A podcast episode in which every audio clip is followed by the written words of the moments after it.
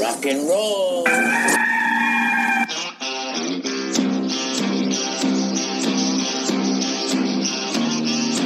It's your daily dose of all things Gamecocks on the Inside the Gamecocks podcast. Here's JC Sherbert. Welcome back into the Inside the Gamecocks podcast. I'm JC Sherbert here with you on a Tuesday. Happy Tuesday, everyone. October 20th, 2020. 10-20-2020. Today, apologies for no Monday episode. I, believe it or not, had a virus on my phone, plugged my phone into my computer to try to restart it, and it locked up my computer. So good folks at Apple helped me kind of do a hard reset and it fixed it. So I'm happy for that.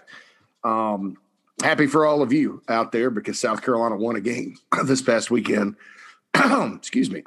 Defeating Auburn for the first time since 1933, 30-22. Really solid win.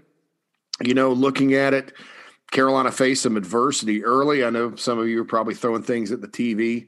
When Carolina went down 9-0 and 16-7, it looked like they couldn't stop Auburn, but they made some adjustments and really played well in the second half defensively. I thought, you know, when you look at it, you know, this defense rose to the occasion and bounced back from adversity. And that's what good football teams do. You know, they don't let bad things that happen that are inevitable during a football game kind of crush their spirits. They come back, they battle back, and that's what good football teams do. And I think South Carolina now through four games has a chance to be a pretty good football team. Now they also could be, you know, sitting there at 2-5 after the next three. You just don't know with the all-SEC schedule, you know, what you're going to face week in and week out. But, you know, we're not even talking about that if the Gamecocks don't get up off the mat and beat Auburn over the weekend. I thought, you know, just a tremendous win right there at Williams-Brice. A win over a ranked team, you can debate all you want. If Auburn deserved to be ranked, I don't know that Auburn – would be in my top 25. But I think heading in, you know, because you can say, well, they should have lost to Arkansas. But Arkansas is coming around. I mean, Arkansas beat Ole Miss this past weekend. They are better than people think. They are not too far away from being 3-1 right now under the pit boss out there in Fayetteville. So, you know, I think Auburn, you know, is a good team. I think they have issues. I thought Chad Morris showed a lot of arrogance with how they were dialing it up, trying to go after J.C. Horn. And they just kind of said, well, Seth Williams can handle him. And that just wasn't the truth. And it's a whole lot easier, too, on the subject of J.C. Horn to explain to everyone how good he is, because it's kind of like an offensive lineman. You know, how you don't pay attention to him unless they do something. And usually that's bad, you know. And people don't realize J.C. Horn's been shutting down his side of the field for a long time. He just does not get a whole lot of challenges. And Florida kind of went after him with Kyle Pitts a little bit and all that. But, you know, having something tangible like an interception, he caused another interception, then he got another interception, almost scored on it. That just kind of shows you that that guy is one of the very best in the Southeastern Conference, and he has been for quite a while. So I'm glad you guys got to see that because, you know, a lot of times when you're losing and you're not playing well and you're giving up passing yards and the secondary as a whole is struggling, you know, you kind of go, well, you just kind of lump them all in together. But J.C. Horn's a fantastic football player, and it was good to see him get some big plays Saturday that sort of reinforce all that, if that makes any sense. I think that you know, that was a big deal for him and a big deal to just kind of a show me kind of deal for him to go show how good he really is. I thought Shiloh Sanders staying with the secondary was really good. Extensive action for him for the first time, really. I mean, he's played some. He's playing more and more. I like the way he's physical. He's going to end up being really good. I mean, they're kind of laying the groundwork here, I think, for him to be a hell of a football player. And he's starting to show that. You know, John Dixon playing 83 snaps just like Horn did. They were on the field the whole game. I thought he held up well, and I thought Jalen Dickerson getting his first pick, he continues to play well. And as long as he can stay healthy, he's got a bright future. So the secondary really played well. Now, I know Auburn is sort of just watching them, and I watched Bo Nix a lot last year they're struggling right now blending what Chad Morris likes to do with sort of what Gus Malzahn has always done.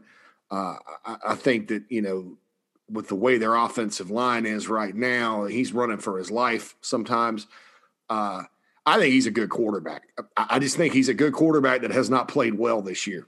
And there's probably a lot of reasons for that. He's just a sophomore.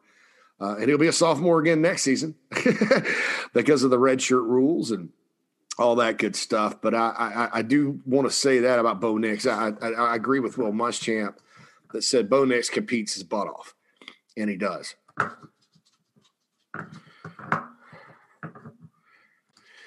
But this is not the Inside Auburn podcast. This is Inside the Gamecocks podcast, so we'll move on. You know, it's just one of those games where you kind of look at it, and I apologize if I kind of jumped around there. I thought I hit unpause on the recording here, and I don't know that it did it. So if I'm jumping from thing to thing, I'm just going to kind of start over. You know, Gamecocks got outgained by 200 yards in the football game. It kind of reminds me of one of those games back in 2017 where turnovers made the difference. The stat sheet isn't a thing of beauty, and you kind of go, how did Carolina win? Well, they got the turnovers and they got the key stops. And I thought the offense at key moments, and we've talked about this, you know, through the first two losses of the year, how both sides of the ball have to take advantage of the moments. And I think, you know, Carolina getting the turnover, sure enough, the offense marches right down the field and scores. So I think that's a big thing. South Carolina's offensive line, and I know a lot of you are going to be happy about this because it's one of those positions we talk about every year and in the offseason. And you know, I think there's a, I don't know, sort of a wrong perception because of what Muschamp said before his first year, bragging on the offensive line, and then that was not a good group. I thought it got better in 2017. I thought it was really good in 2018. That took a step back last season. They were just inconsistent because they were young, and you had Dylan Wollum hurt most of the year. But I think when you look at the offensive line with Jazton Turntine now at left tackle and Dylan playing right, that's probably their best lineup. And, you know, Jazz tried to have kind of fought his way back. They've always been really high on him. And I think if you kind of zero in on him a little bit, it wasn't perfect, but a little bit from time to time on Saturday, you can see why. You know, he's a big, big guy that can move his feet. And he's got good strength, good technique. And he's a guy that I think if they can continue to do this, that's going to set them up for continued success on the ground. You know, Kevin Harris, another good day. I thought the holding call, Javon Gwynn did hold the guy for a second, but then he pancaked him. So I don't know. I thought it was kind of ticky-tack. You probably could have called it, but, you know, you have a 90-yarder erased. That stinks. But, you know, Kevin Harris continues to play at a high level, 83 yards on 25 carries. And then Deshaun Fenwick, man, say what you want. You know, as that kind of second back, he comes in there and does what he's supposed to do and runs hard. He's been very consistent. Very consistent this year, catching the ball, running it. And that's big because, you know, Kevin Harris is going to get tired. You got to have a backup running back, and he's certainly become that. You know, I thought it was a positive for Zaquandre White in terms of his, you know, confidence moving forward because he's not getting carries right now, but he's playing special teams and was, I think, the special teams player of the week for the Gamecocks. So that's a positive thing there. Hopefully they get him going. You know, DeCarrion Joyner, I've sat here on the podcast and said for a long time, maybe he's at his best when he gets the ball from scrimmage. Another big run, 14 yards this time on the reverse for the Gamecocks. And then Shai Smith, I think we were all kind of worried that Shai Smith wasn't, you know, a real number one receiver. Well, he's a number one receiver. And I think maybe I was a little more confident than some of you guys because I've always been really, really high on Shai Smith and, you know, his ability and because he's not just, and I've said this before, he's not just a small guy that's fast. He's got really good receiving skills, really good hands, body control. He went up on the fade for the touchdown. That was big. And then that one-handed catch on the sidelines was one of the better catches I think we've seen. And that's good because, you know, when you replace a Brian Edwards who can go up and make catches like that, you need a guy that can do it. And he certainly did it. Thought Colin Hill was probably not his best Saturday. but certainly was good enough to win the game. Continues to make good decisions, you know, and it's something you don't even really see, you know, in terms of like getting Carolina in the right run call, you know, getting Carolina's protection ready to roll on offense, making the right read in the passing game. I mean, the screen pass early in the game to Kevin Harris, you could almost just see it develop. And you're like, well, uh-oh, they're crashing at him. And oh, there we go. Screen pass. So that was big. You know, I thought the Carolina offense, that, you know, that they didn't go up and down the field for a bunch of yards, but they do continue to move the ball. And perhaps most importantly, and this is something that the last few years Carolina struggled with, take advantage of your opportunities when you get them. Put it in the end zone. You know, when you get an opportunity, Carolina did that against Auburn on Saturday, and it equaled, you know, the first win over those guys since the 30s and since Carolina's been in the Southeastern Conference. So, you know, there's one more team left Carolina's never beat since they've been in the league, and that's Texas A&M. So all the original members, you know, and I say original for Carolina in 1992, the Gamecocks have at least one win over now. So that's good. You don't want bad losing streaks like that. I remember, you know, back in the day where Virginia had never beaten Clemson, and it was such a huge deal when they finally did. But that was, I think, 28 games. So you don't want 28 games against Auburn. And, you know, this is where it had to happen. So it happened there. So that's a positive thing for the Gamecocks. So, yeah, overall, a really good win. Kai Kroger at punter. Punted it extremely well Saturday, second straight game. His average has been up there. I think he was named a specialist of the week by the SEC. And, you know, he's a guy, I've said it, Will Muschamp said it, everybody said it. He was better than what he was kicking. He's got talent. He's got a good leg. So that was important in the football game because field position obviously was huge for Carolina coming out with that victory. So all in all, good performance. Wasn't perfect, but you take it. You take a win over Auburn. There's been games against those guys over the years where the Gamecocks have played awfully well and walked away with their head between their legs. I guess head between their legs. That's probably not a good one. Tail between their legs. No, with their head hanging low. How about that? Because they lost and actually played well enough to win, but did not win against those guys. So you take that victory on Saturday, and it doesn't get any easier because this coming Saturday, under the lights in Baton Rouge, the Gamecocks play the LSU Tigers. Now, this is another team Carolina has not beaten since 1994. There's been games where Carolina's played them tough. I mean, the 2012 game in and of itself was a microcosm of a lot of things. Gamecocks lost 23-21. I remember I was there, and my brother was actually at the game. He's a private pilot. I'm sitting there. I went by myself, drove down from Nashville by myself just to enjoy the game and get away.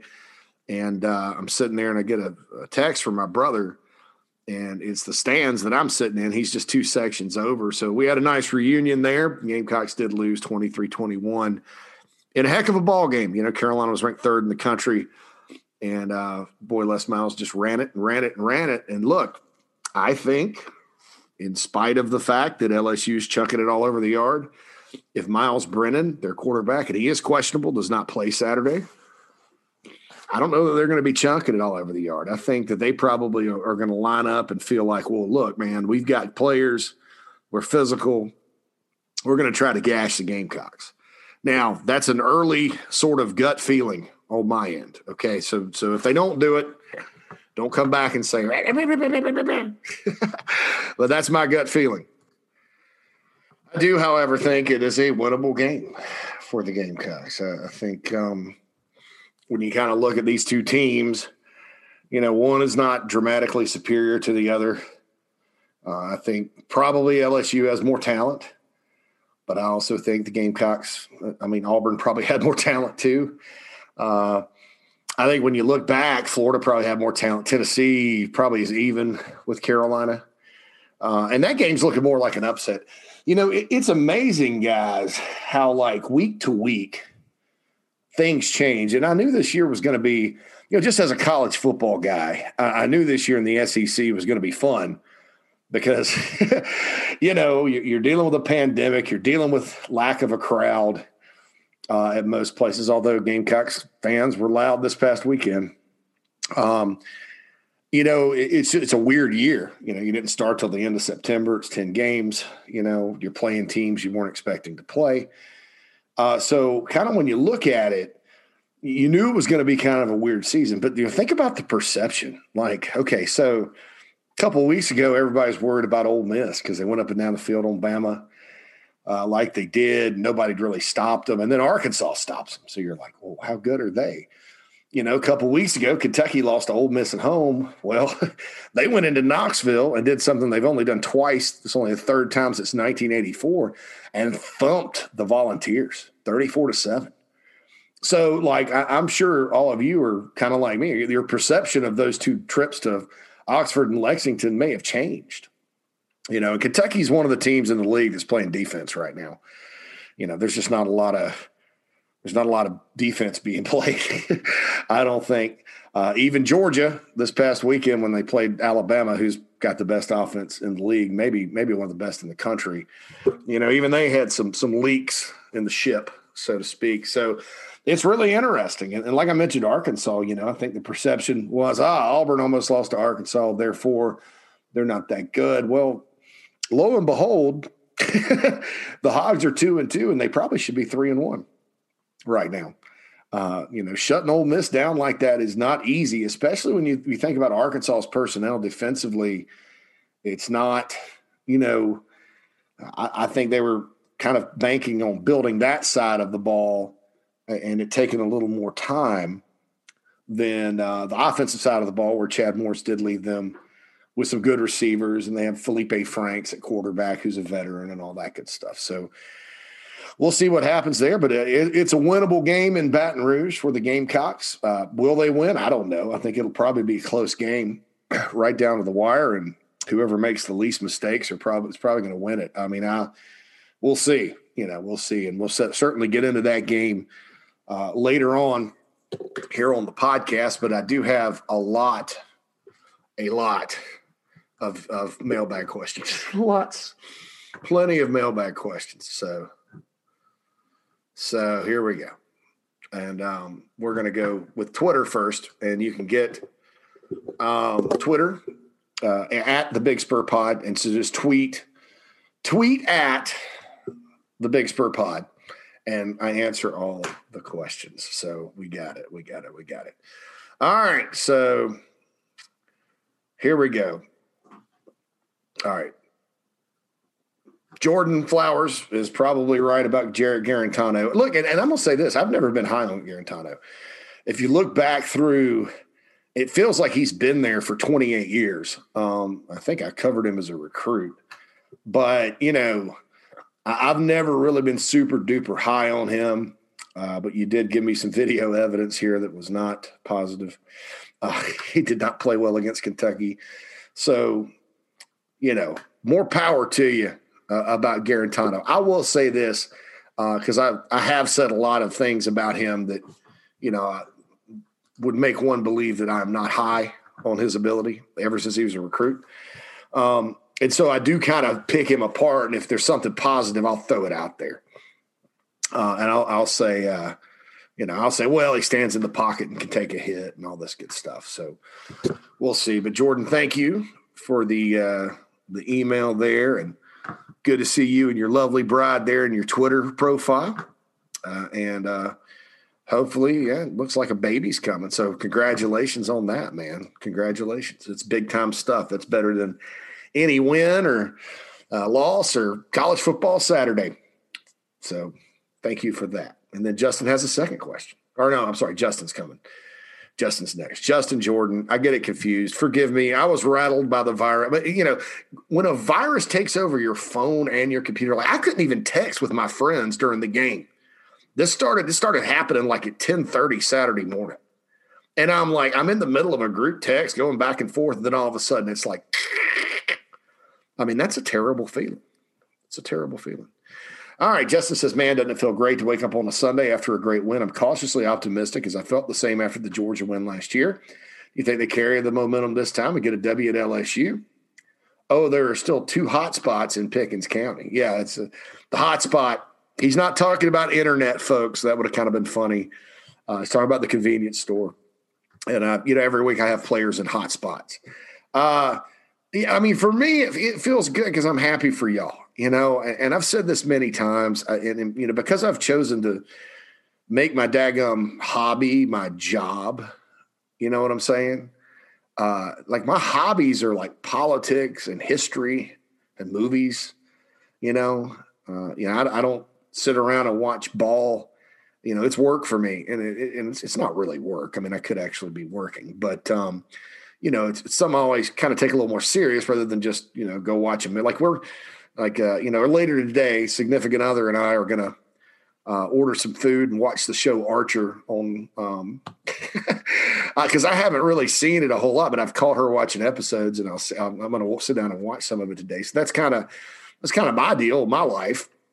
When South Carolina, since I've been doing just the Big Spur, because when I wasn't doing just the Big Spur, I'd kind of watch all the games. Sure, I'd pull for the Gamecocks, and Gamecocks were winning a lot then, so didn't really have to worry about it. But just doing Big Spur, and this has been since about 2015, it's a relief for me when they win, and it's tough when they lose, just because the reaction from all of you guys. And I know, and you may be saying, well, you just don't like to hear people complain and get negative, and that's not true. I mean, I respect the negativity, and because that means you care, and it's you're passionate. So for me, does it feel good? Yeah, it feels. I'm relieved. You mentioned after the Georgia win last year. Keep this in mind though. South Carolina after Georgia last year.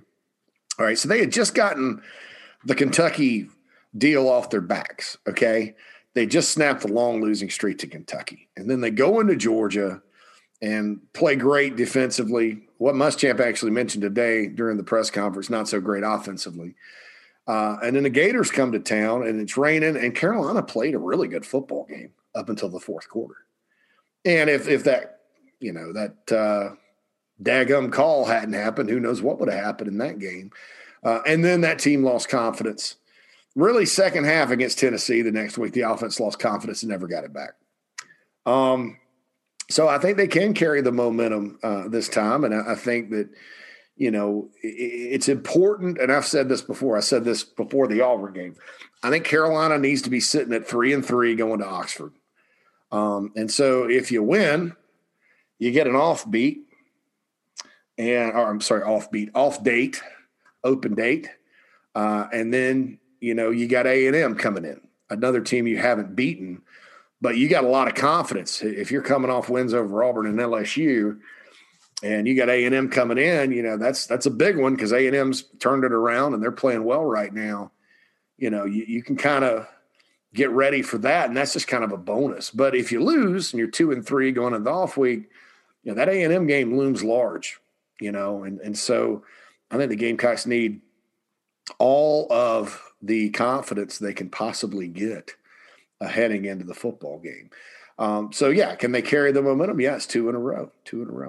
Justin has a second question. Do you think it was a stupid game plan to attack JC? Do you think it was the plan of just Nix making the terrible mistake over and over? I think it's arrogance. I said this after the game. I thought they were a little arrogant about that. I would not have gone after him.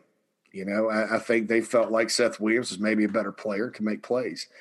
And it backfired on them. I've got a lot of questions, about Auburn and their ability to sort of,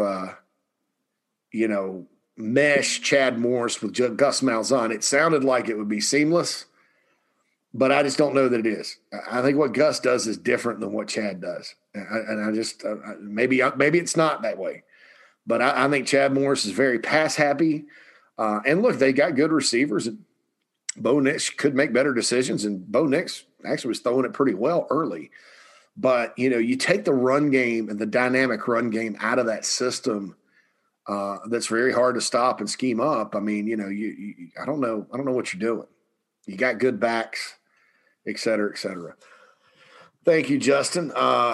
C. Ray says Bo Nix isn't a very good quarterback. He's going to force it to Seth Williams, and when a really good corner's on him, it will result in a turnover or bad passes. Agree there. Midnight Rider, rocks in. He's like, as Champ alluded to, the job Dixon on Schwartz did was almost equally impressive. The young talent on this team is rising to the top. Could be a fun few years. The last two classes were loaded. There are some young guys playing well. John Dixon, nobody remembers this, but when he was a recruit, they had him in camp. He's out of Tampa. And it was his rising junior year, and they said he was the best corner at camp that they had. And then he goes into his senior year with about 40 offers, okay? And he got hurt. And as other schools filled up, he kind of went down their board a little bit. It ended up being Carolina and Penn State. I mean, so it wasn't like Carolina beat USF on him or something like that, although you can beat USF on a good player. It happens. But, yeah, Dixon did a good – Schwartz scared me coming into this game, Ryder. I mean, it was tough.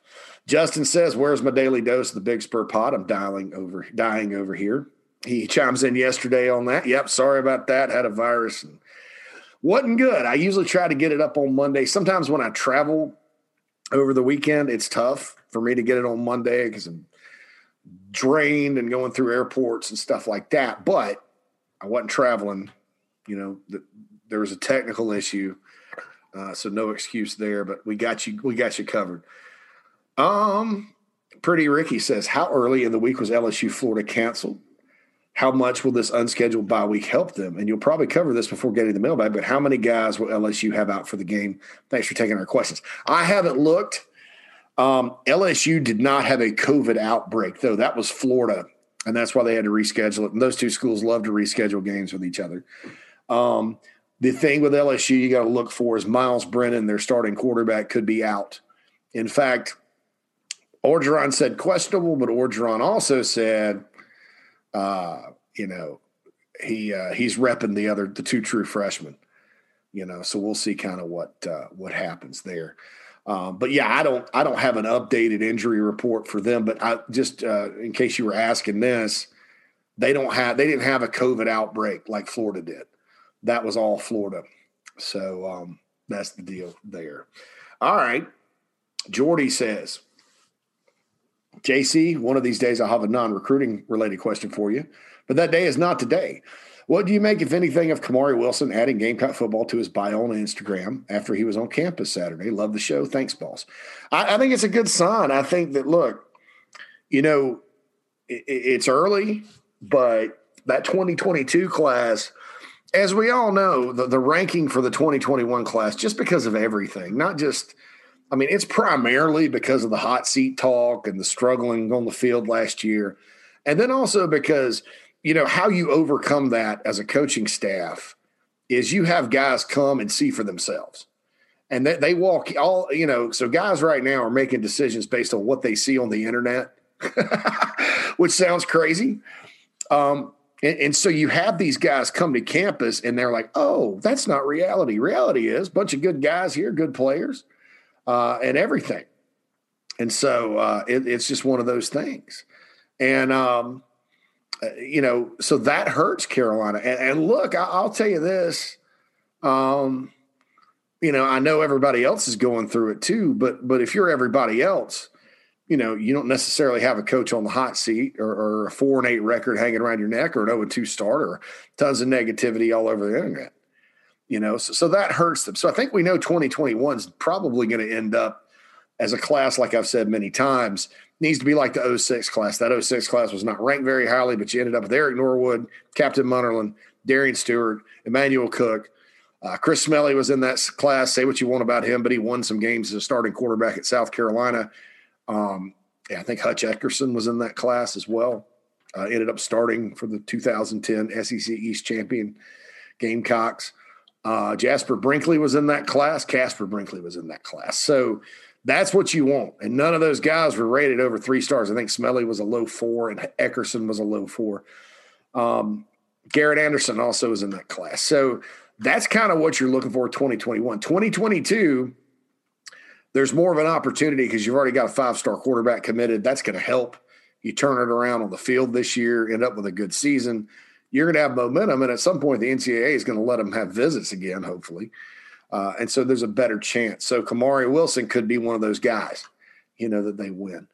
Spitya. Okay, JC, you wrote the article that sold me on Will Muschamp. We've been here before with this team. Do you think it's different now and why? Keep slaying it as always, my dude. I remember that article, and yeah, I stand by it. And I even stood by it when I said, you know, maybe they need to make a change. And I'll tell you why. I've got a really good friend.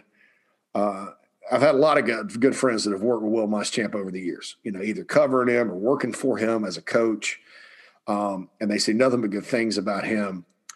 And so that was it. But, you know, they're my friends too, and they're pretty honest, you know, when you think he can win. And they're like, well, if he doesn't, you're going to have a great roster when he leaves. You know, look at Florida.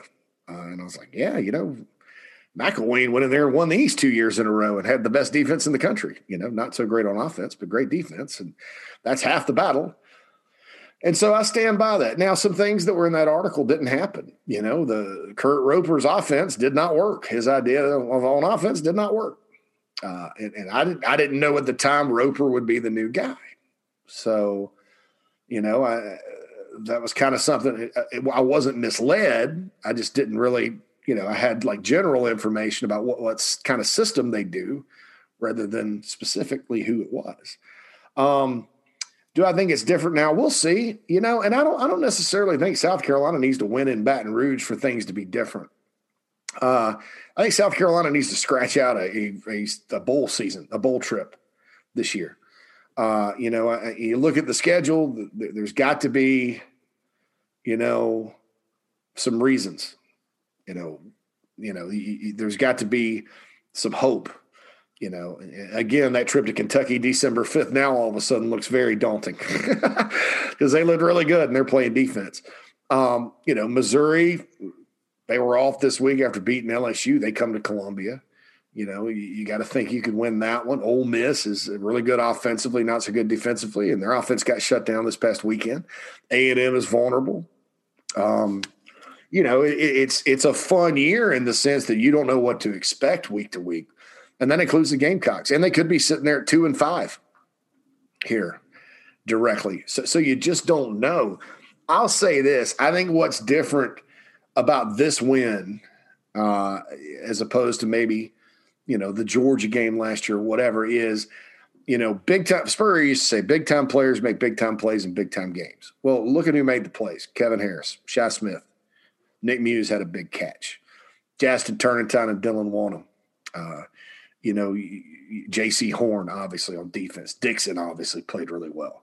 You know, you kind of look at it, and so the players are – and I think that what's different than maybe last year would be complementary football. In other words, like the defense gets some turnovers, and, you know, the offense goes and scores a touchdown. You know, I remember, gosh, A&M game in 2017, that 2017 team that forced a lot of turnovers – I think A&M fumbles the ball, gives it the Gamecocks inside the 15, and they come away with no points. I mean, that kind of stuff kills you. And so I think right now they're playing complementary football. I think that against Tennessee earlier this year, they did not. I think this started happening like probably second half against Florida. You know, after they cut it 38-17, they needed a couple stops.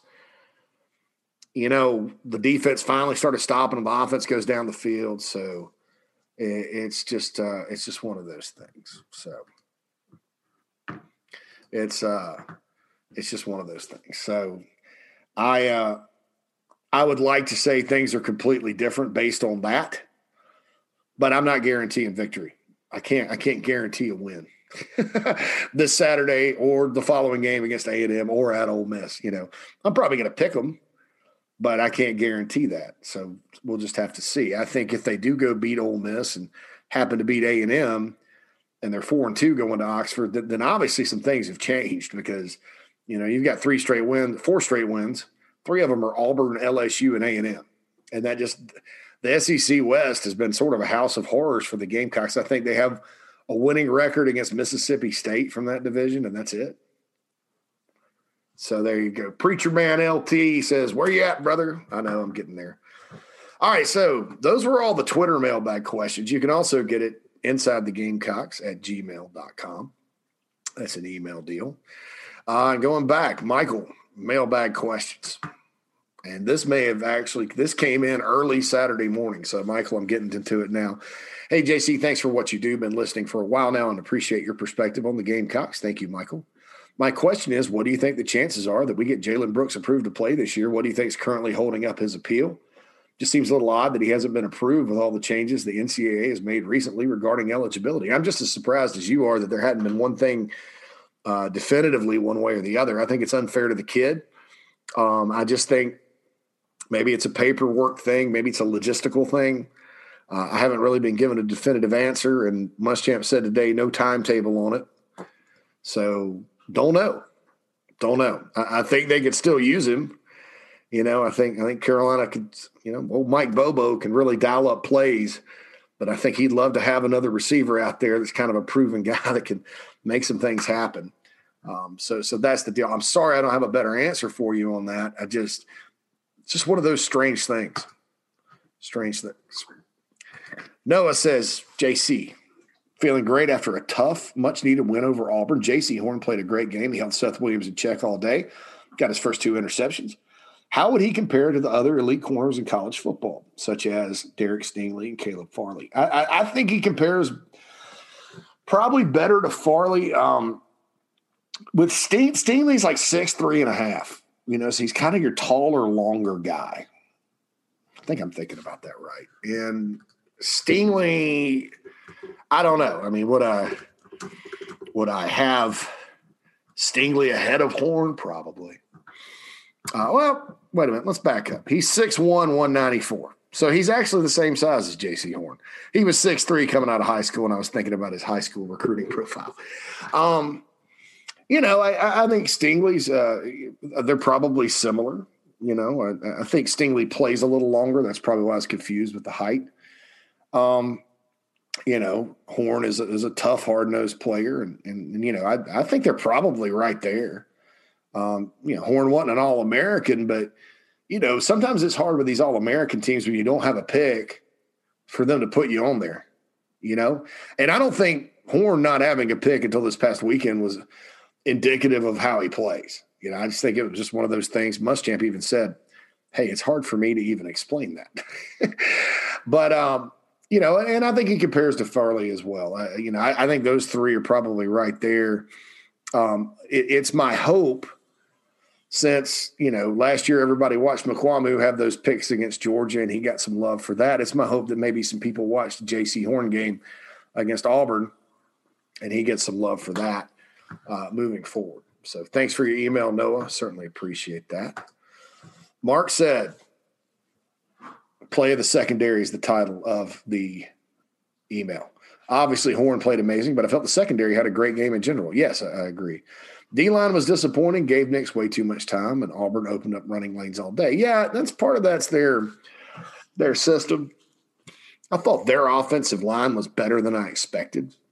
I do think that there were times South Carolina did get pressure, and Nix scrambled, and that may have forced him to make some errant throws. So all was not lost, but I would have liked to have seen the D-line play a little better. I thought Kier Thomas played well. I thought Enik Barre getting the sack before the half was big. But they got to get to him. You're right. And so we'll see kind of they need to play well this weekend because, like I said, I got a gut feeling LSU is going to line up and run it at them. All right. My man Cartwright. Hey, JC, man, needed that win. Very happy with our performance, and I'm satisfied. Just to put my critical hat on for a minute, do you have any frustration like I did after we went up 2 touchdowns, started playing more conservative on offense and defense? Felt like on offense and defense we were so conservative once we got ahead. Look at Clemson. They stepped on Georgia Tech's throat, and it seems like we have a trend of playing too careful once we get ahead. Yeah, but in that type of game, man, you know, Auburn outgained the Gamecocks by 200 yards. They were having success. I don't mind playing a little keep away from them, and then the last drive keeping everything in front of them. I think sometimes that's a recipe for a victory. And in that type of game, I didn't mind it. You know, what I don't like is when they get up, and then the other team. Let's say once they got up 30-19, Auburn goes right down the field and scores a touchdown, gets a 2-pointer, and it's 30-27, and you're still trying to run it out.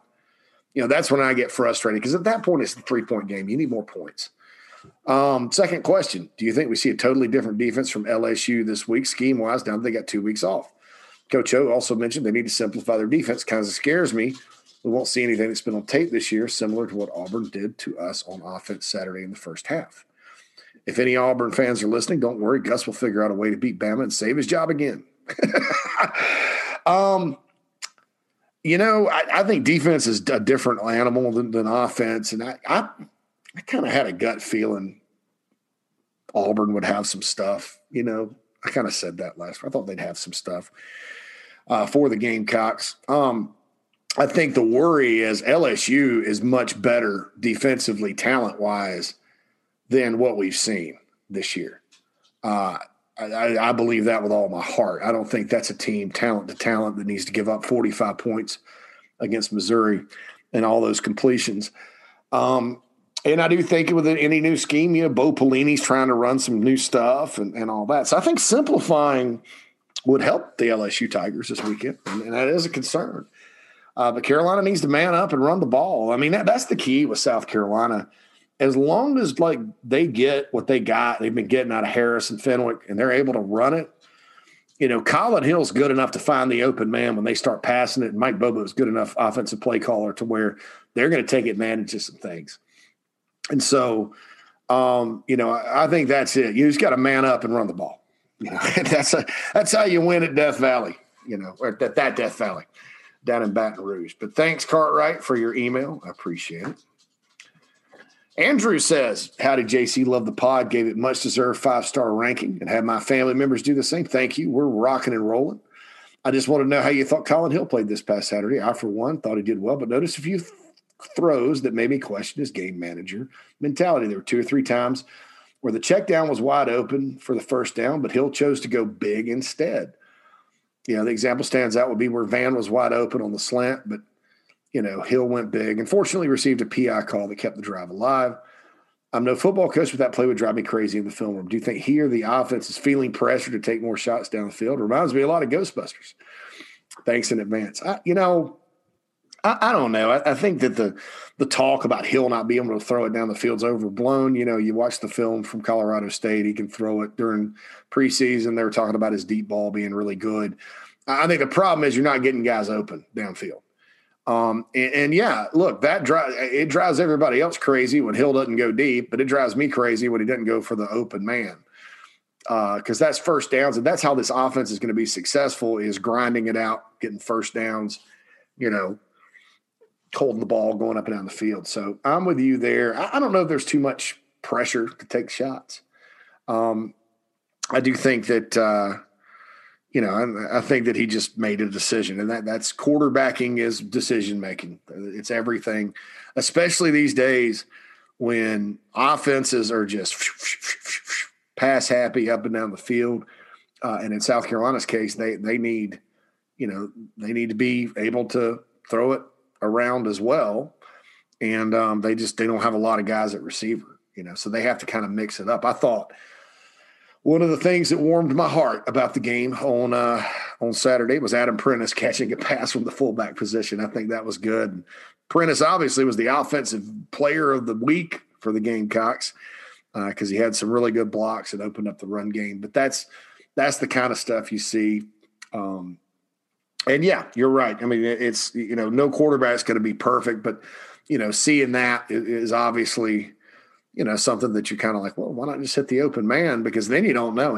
Van may make a guy miss. Somebody may fall down. And, he's got a gain about as big as where you threw it down the field to. So we'll see. Spence, hey, bud, hope you're well. Okay, we got a stabilizing win, but to quote a Hamilton song, what comes next? My concern is that we went 1-5 after UGA last year, which is yet another yank the rug out from under you experience. Can you play out what not getting the rug pulled out looks like? I think it's to get to a bowl. Realistically, it's a tall order to go to the real Death Valley and get a W. LSU is still loaded, so let's say we're 2-3 coming out of that. Walk us through what a no-rug scenario looks like in 2020. Get to 5. I don't think 4. Because, when it looked like the Pac-12 and Big Ten weren't going to play, 4 would probably get you to a bowl. Because you're missing – at that point, you're missing the MAC and the Mountain West and all these little bowl tie-ins. And, you know, a lot of these bowls would love to have South Carolina, but you know, unless the SEC just doesn't have enough teams with 500 or better records, you know, you're not going to get the postseason going 4-6. They need to be 5-5. You know, so the 2-3, if you lose to LSU, you just got to beat A&M. You know, that's not – A&M's good, but every team on the schedule is good. Auburn's good. You know, Tennessee's good. Florida's good. You know, you play as well as you did, you know, getting turnovers and stuff Saturday, and you continue to be able to run the football, you know, you're going to be able to hang with anybody on the schedule, including University of Georgia later this year. So that's the deal. You know, I think you'd probably feel better if you're at least 5-3 heading into Georgia and Kentucky, just because I think Kentucky's turned it around. Not that Carolina can't win either one of those games, but it's up in Lexington on December 5th. And we've been to Lexington in October before, and it's cold. It's going to be cold that day, especially if it's a night game. And not that the Gamecocks can't play well in the cold. It's just, you know, it's a different kind of deal going up there that late in the year. So, yeah, not getting the rug pulled out. Looks like 5-5 and a nice bowl trip for the Gamecocks this year, because then, you know, you're going to have some guys go pro. J.C. Horn's probably going to go pro after this year and all that, but everybody that wants to come back can come back. There's some guys that are good football players that probably, you know, are going to come back and play again in college, you know, because it's, you know, they're probably not high-level draft picks, you know. I don't know. And again, I kind of stand by what my opinion is on Colin Hill, is that if Colin Hill makes it through the year and is keeps playing like he's playing solid, I think he's just going to go take his shot. Now, whether or not he gets drafted, I don't know, but he's going to go take his shot because, you know, you've had 3 ACLs, man. I mean, you know, you probably should if you make it through the year. So yeah, Spence, 5-5 to me would be, you know, not pulling the rug out from under you. Got a gift from Keith of Ric Flair with a Gamecock jersey on. Always love to see Ric Flair. Woo! That was awesome. James says, hey, JC, a little worried about the offense this week. If they match up Stingley on Shai, we need another receiver to step up. Thoughts? Yeah, absolutely. Does the bye week help or hurt LSU or not matter much? Well, practice time helps. Team seems like LSU needs live game reps for their limited experience. Yeah, there's 2 ways to look at it. I think LSU in general, you know, needs to regroup as a football program. I mean, I lean towards the bye week helping them. You know, it was going to do nothing for their confidence nor the confidence of their younger players to go to Florida, and let's say they'd have gotten tattooed. Now, if they'd have gone to Florida and won, different story. But to me, that game without Myles Brennan in the swamp against that bunch was setting up as a tattoo. So I think it helps them a little bit. You know, the whole thing with them is, and look, this is what people don't get about LSU. Yes, they've recruited well. Yes, when you talk about talent, they're more talented than South Carolina. Okay. But you don't lose 36 players and both coordinators, and go through the COVID offseason experience and and you're installing a new defense with a guy that maybe, you know, is a little tough to play for, a little bit different style than Dave Aranda. I mean, it's – and I started looking at it all adding up, and I'm like, man, this is – I mean, because I like LSU. I love Coach O. Go Tigers. I don't pull against many teams in the SEC, but I definitely don't pull against LSU. And so, you know, I started kind of feeling bad because I was like, man, this is going to be tough. And then all of a sudden, Mike Leach, who has not done much since this game, goes down there and they lit them up, you know? So then they go to Vandy, and this is kind of what concerned me last week about the Gamecocks. I'm like, well, LSU went to Vandy and won 41-7. And then they had to go to Missouri in a game that was supposed to be in Baton Rouge, and they lost 45-41, so they didn't really fix anything with Vandy. I think the Gamecocks actually used that Vandy game to get more confidence and to fix some things. And so when you look at it, it's like, you know, they've got problems. They got problems. And if their quarterback doesn't play this weekend, as much as they like to throw the ball, you know, like I said, I think they're going to try to line it up and say, all right, we got really good backs. They do have good backs. And South Carolina, here it is, just stop us. Kind of like Les Miles did back in 2012. I kind of expect something similar. Maybe not, because they've kind of changed their approach offensively, as we all know. And it's just as wide open this year as it was last year. But with a freshman quarterback this weekend? And you're right about Stingley on Shai. That's if I were them, I'd give Shai Smith to Derek Stingley, and I'd say go battle. And that's exactly what I'd do. All right, InsideTheGamecocks@gmail.com or tweet to @TheBigSpurPod for everything. Oh, basketball news.